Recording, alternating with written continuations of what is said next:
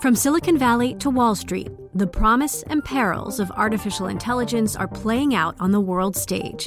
But what will the next phase of AI adoption look like? Which companies, from big tech to startups, will dominate? And where do the risks and unintended consequences lie? I'm Emily Chang. Join me at Bloomberg Tech in San Francisco, May 9th, to answer many of the industry's burning questions, alongside Snap's Evan Spiegel, Xbox President Sarah Bond, OpenAI's Brad Lightcap, top researcher Dr. Fei-Fei Li of Stanford, and many more. More details and just a few tickets left at Bloomberg.com/TechSF.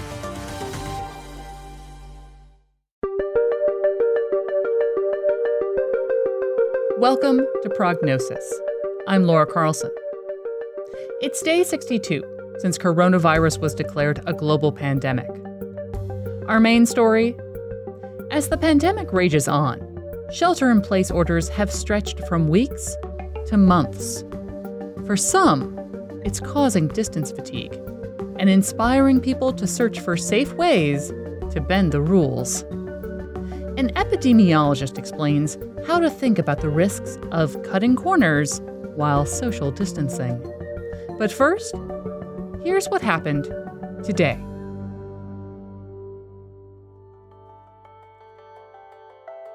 In testimony before a Senate panel today, Anthony Fauci, the top infectious disease official in the U.S., strongly warned against reopening the economy too soon. Fauci said he's concerned about cities and states resuming business without reaching checkpoints outlined in the White House guidelines for deciding when it's safe. Those checkpoints include things like declining infections. Fauci said a premature reopening would trigger outbreaks that could spiral out of control. Not only would that lead to avoidable suffering and death, he said, but it would set back an economic recovery and, quote, turn the clock back rather than going forward. Fauci's call for caution puts him in direct conflict with President Donald Trump's race to ease restrictions that have crushed the economy. Elsewhere, some governments are exercising extreme caution. Wuhan has ordered officials to test its entire population of 11 million people. That's after a handful of new coronavirus cases were detected in the central Chinese city where the pandemic began. They were the first positive tests reported since the city's lockdown was lifted. In early May, 6 people who were already under quarantine in the same residential compound and who were asymptomatic tested positive. Sweden will adjust a key element of its strategy for dealing with COVID-19 after the death rate at elder care homes shot up. The government will ratchet up staff levels to help protect the country's oldest citizens. Like elsewhere, Sweden's COVID-19-related deaths have disproportionately hit the elderly. But critics argue that many of those fatalities could have been avoided if the authorities had taken more steps to focus attention on the most vulnerable demographic. Finally, back in the U.S., House Democrats proposed a $3 trillion virus relief bill today. The bill would offer aid to state and local governments, direct cash payments, expanded unemployment insurance, and food stamp spending. It also included a list of progressive priorities, like funds for voting by mail and for the troubled U.S. Postal Service. The bill comes after Congress has already spent $3 trillion on 4 bills in response to the economic downturn caused by the coronavirus pandemic. There is little chance of the aid package, in its current form, getting Senate approval and President Donald Trump's signature. But by passing it in the House, Speaker Nancy Pelosi will set down a marker as both parties position themselves for congressional elections in a few months. From Silicon Valley to Wall Street, the promise and perils of artificial intelligence are playing out on the world stage. But what will the next phase of AI adoption look like? Which companies, from big tech to startups, will dominate? And where do the risks and unintended consequences lie? I'm Emily Chang.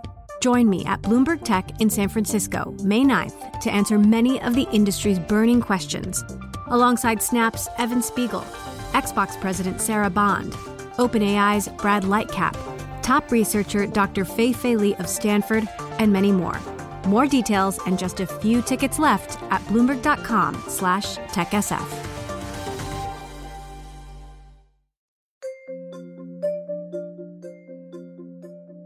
And now, our main story. We're over 2 months into the global pandemic, and communities everywhere have been facing restrictions like shelter in place for a long time. And some have begun looking for ways to get around some of the more onerous social distancing orders. That's especially true as the weather warms up in the US.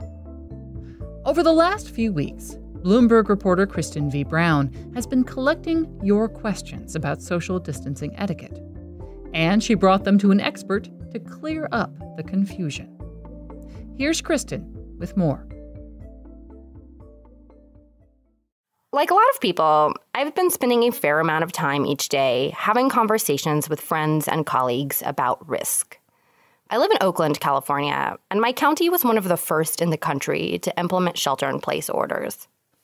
The rules seem pretty black and white on the surface. Don't leave home unless it's for something necessary, like exercise or going to the store. Don't hang out with people you don't live with. Just don't put yourself at risk of catching COVID-19 if you don't need to. But then real life happened.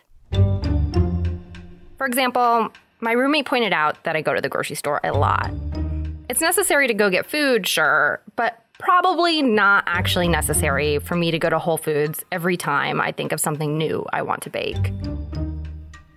Every day for the last 2 months, it seems like we are constantly making these micro-risk calculations. It's just not always obvious what the right decision is.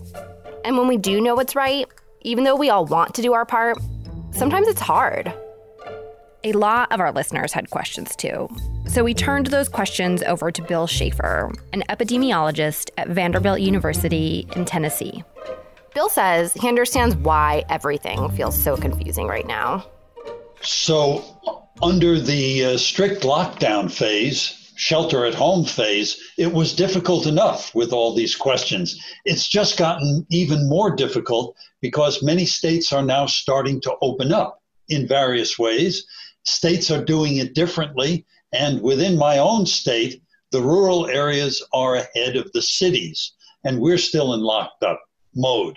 So there'll be even more opportunities for confusion. And as you say, people are trying to take these general guidelines and apply them to their own specific circumstances. And we can tie ourselves into knots doing this. So the first listener question we posed to Bill was from Julia, who has two related questions. Julia lives with her friends, a couple, but she is single and she had been casually dating a guy for a few months. Once lockdown set in, she wanted to go COVID exclusive with the guy and keep seeing him, but her roommates weren't okay with it. At the same time, they were okay with her volunteering, and she was confused about which activity was actually riskier. I'll let her take it from here. So since then, I got involved with a project to make face shields for healthcare workers. And each day, Monday through Friday, I go to an office with about 20 others, and they're not always the exact same people. We're mindful of keeping our distance and wearing masks, but we are handling the same supplies, and we can't wear gloves with this project because we're doing really precise crafting work. So my question is, which is riskier from an infection standpoint? Sleeping and hanging out with a guy, even though he's having other dates over, however, he does live alone, or doing this much more noble activity of making masks with a team of people every day. All right, I'm very curious to hear what you say. Bye. So I thought actually that was among the easier questions. First of all, you can define mask making as an essential activity, and so that gives you the okay to go there. Now, on the way there, you want to wear the mask yourself. While you're in that congregate environment making the masks, you ought to be wearing the masks and using good hygiene and separated by 6 feet from your other personnel, wear the mask coming home, and when you come home, wash your hands very, very thoroughly. Now, the dating issue is a completely different one. A, it's not an essential activity. B, you can't stay 6 feet away from your date. 3, you really can't control your date's activity, so you don't know how compliant your date has been. This is a period of time when virtual dates are the way to go. We're supposed to stay at home except for essential activities. And if you're out dating someone, then you come home and the people with whom you live, you're putting them at risk. So staying at home, sheltering in place, was a very serious recommendation.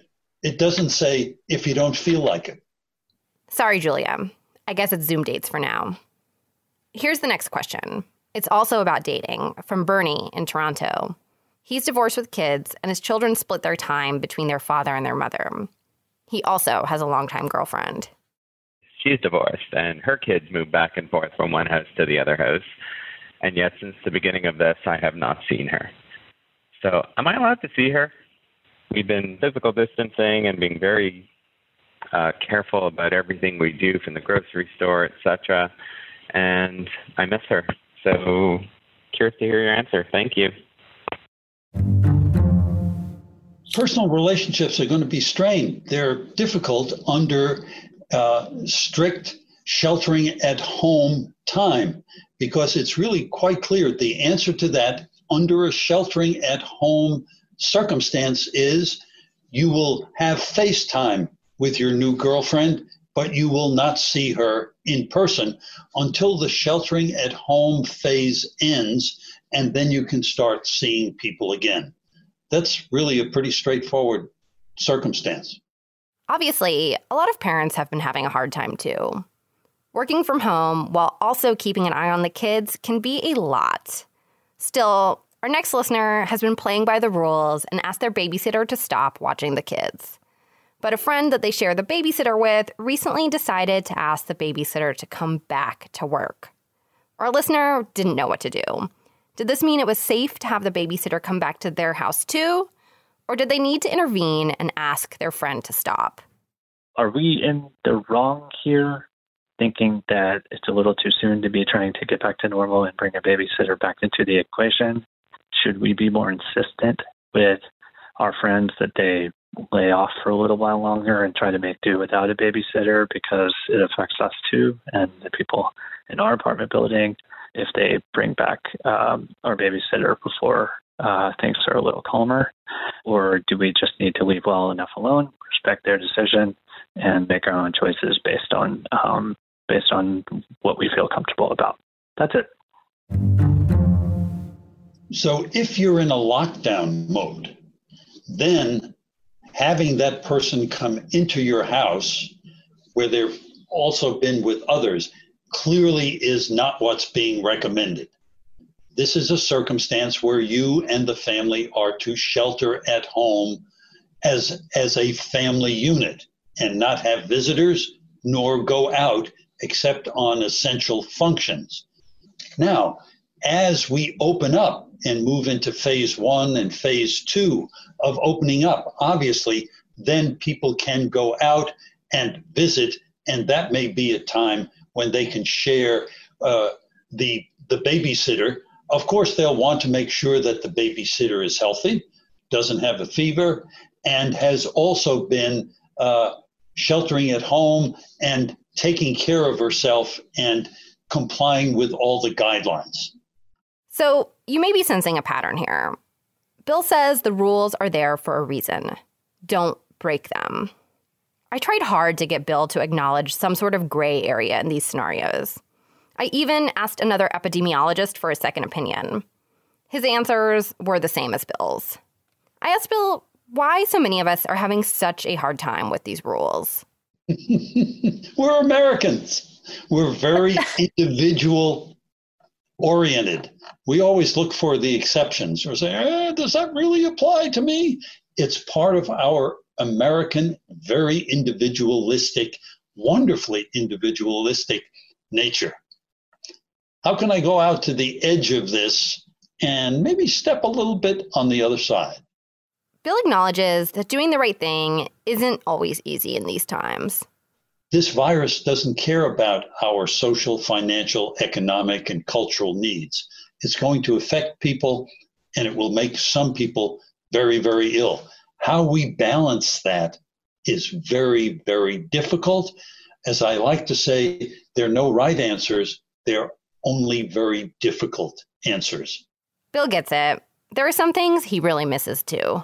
I really miss going to the library. Oh, I'm in withdrawal from that. So there you have it. There really isn't as much gray area as we might like to tell ourselves during these horrible, weird times. But if we follow these rules, at least we can know we're doing everything in our power to help get things under control. By the way, if you have any more questions about social distancing etiquette or anything else during these confusing times, please give us a call and leave a voicemail at 646-324-3490. If you leave a voicemail, we might play your message on the show.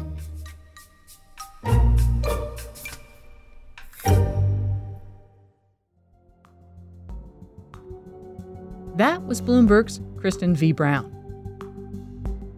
And that's our show today. For coverage of the outbreak from 120 bureaus around the world, visit bloomberg.com/coronavirus. And if you like the show, please leave us a review and a rating on Apple Podcasts or Spotify.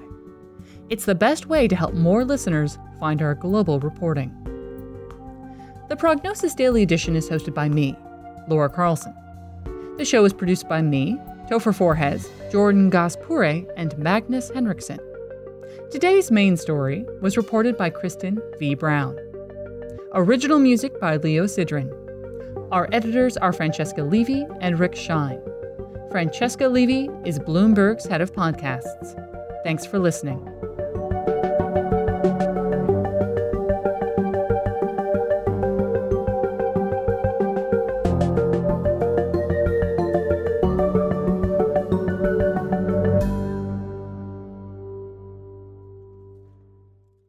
The countdown has begun. From May 14th to 16th, 1,000 global leaders will gather in Doha for the Qatar Economic Forum powered by Bloomberg. Join heads of state, influential ministers, and leading CEOs to make new connections, gain unique insights, and uncover valuable opportunities in one of the world's most rapidly rising regions. Request your invite for this exclusive event at QatarEconomicForum.com.